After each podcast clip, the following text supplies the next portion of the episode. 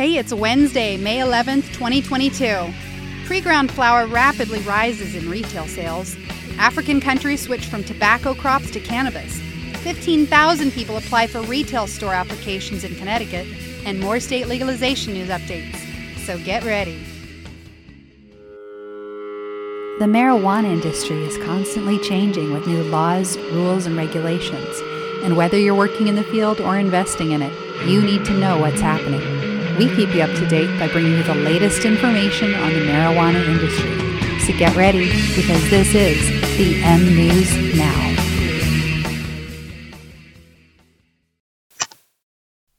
Malawi and Zimbabwe are making the agricultural switch from tobacco to cannabis. Both African countries have been earning the vast majority of their foreign income from tobacco. But now, both countries are making the switch to cannabis for economic survival, as the long term viability of tobacco is quickly losing ground to marijuana. Both Malawi and Zimbabwe first announced that they were beginning to move from tobacco to cannabis cultivation during the pandemic. Those seem to be kicking into high gear now, though, for both countries, after South Africa made a global call for participants in their Cannabis Hub project. The South African Cannabis Hub is in the planning stages right now. It'll focus on everything from medical cultivation to phytoremediation, which is the cleaning of air, water, and soil with plant material. South Africa's plans are clearly influencing these other countries in their region. A strong African cannabis market will play a huge role in bringing down the cost of international cannabis sales, just as it did for tobacco.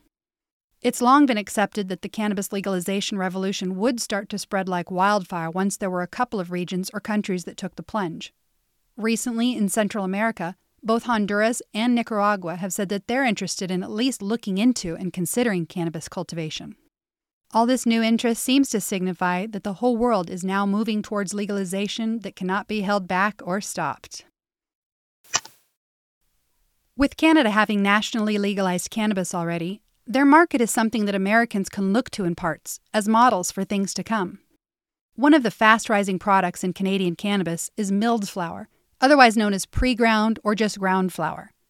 The flower is ready to be dropped into a pipe or a bong without any grinding required.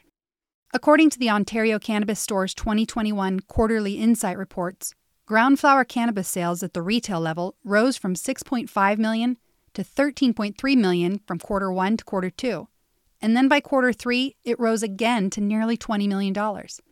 Milled products are traditionally thought to be made of shake, the loose bits of cannabis flower that are left over in containers or fall into the floor or countertops while the real buds are being processed for sale. But modern ground flower is said to be actual buds. Andrew McMillan, the senior vice president at Auxly, whose Back 40 brand is popular in the milled category, said, Our milled flower is selected based on THC content to ensure it meets our high standards and then assess for moisture content to ensure the flower does not end up too dry and we deliver a consistent product. It's then sifted to remove stems and carefully packaged by hand. Another vendor said a coarse grind gives the best results. One consumer who has type 1 diabetes said that he uses THC because it helps reduce the volume of insulin he depends on and it also helps to manage pain. And he feels that ground flower gives him the convenience of not having to fuss with containers or grinding with sore hands, as well as being a good value. It'll be interesting to see if this product rises through the ranks in America the same way it has in Canada. More than 15,600 applications were submitted before this week's deadline for a chance to be awarded one of the first dozen licenses to open a retail marijuana store in Connecticut. 8,357 of those applicants were submitted before Wednesday's deadline for the first six licenses that are reserved for social equity applicants those that are located in mostly urban and low income areas that were disproportionately impacted by the government's war on drugs. The state received 7,245 license applications for the general lottery for adult use cannabis retailers. The recreational use of marijuana became legal in Connecticut last July, but retail recreational cannabis stores are not expected to begin operating in the state until later this year at the earliest. In other state legalization news, New Hampshire is surrounded by states where marijuana is legal for adult use. But with the Republican controlled Senate, any prospects for legalization there have been shut out. The state Senate voted against legalization last week. Virginia's legislator had sent a bill to the governor dealing with hemp products. The governor added in some additional provisions, including an increase in penalties for adults possessing more than two ounces of marijuana. The legislator then shelved the entire bill for next year.